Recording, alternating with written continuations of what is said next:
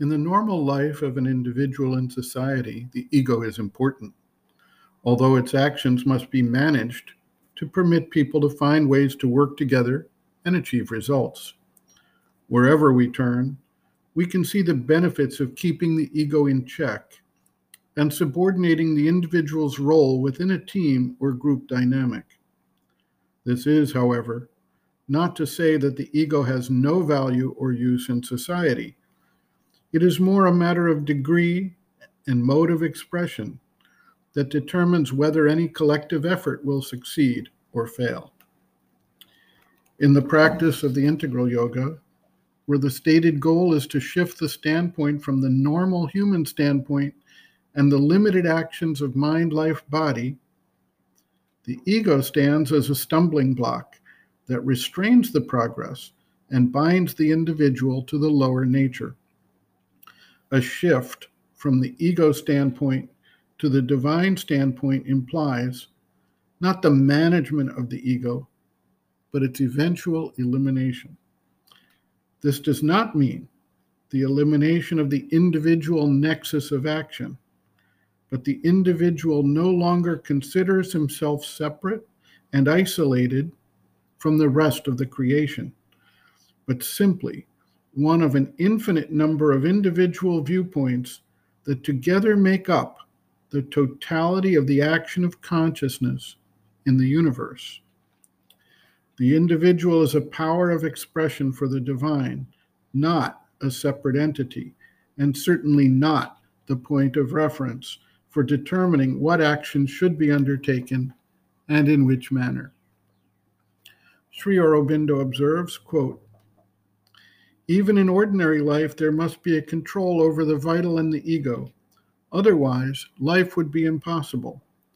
Even many animals, those who live in groups, have their strict rules imposing a control on the play of the ego, and those who disobey will have a bad time of it.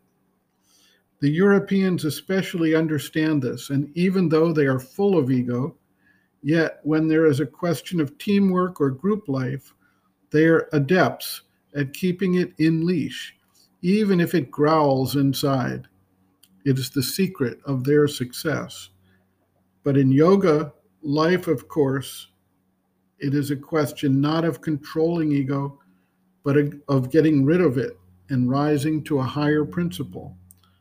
So demand is much more strongly and insistently discouraged.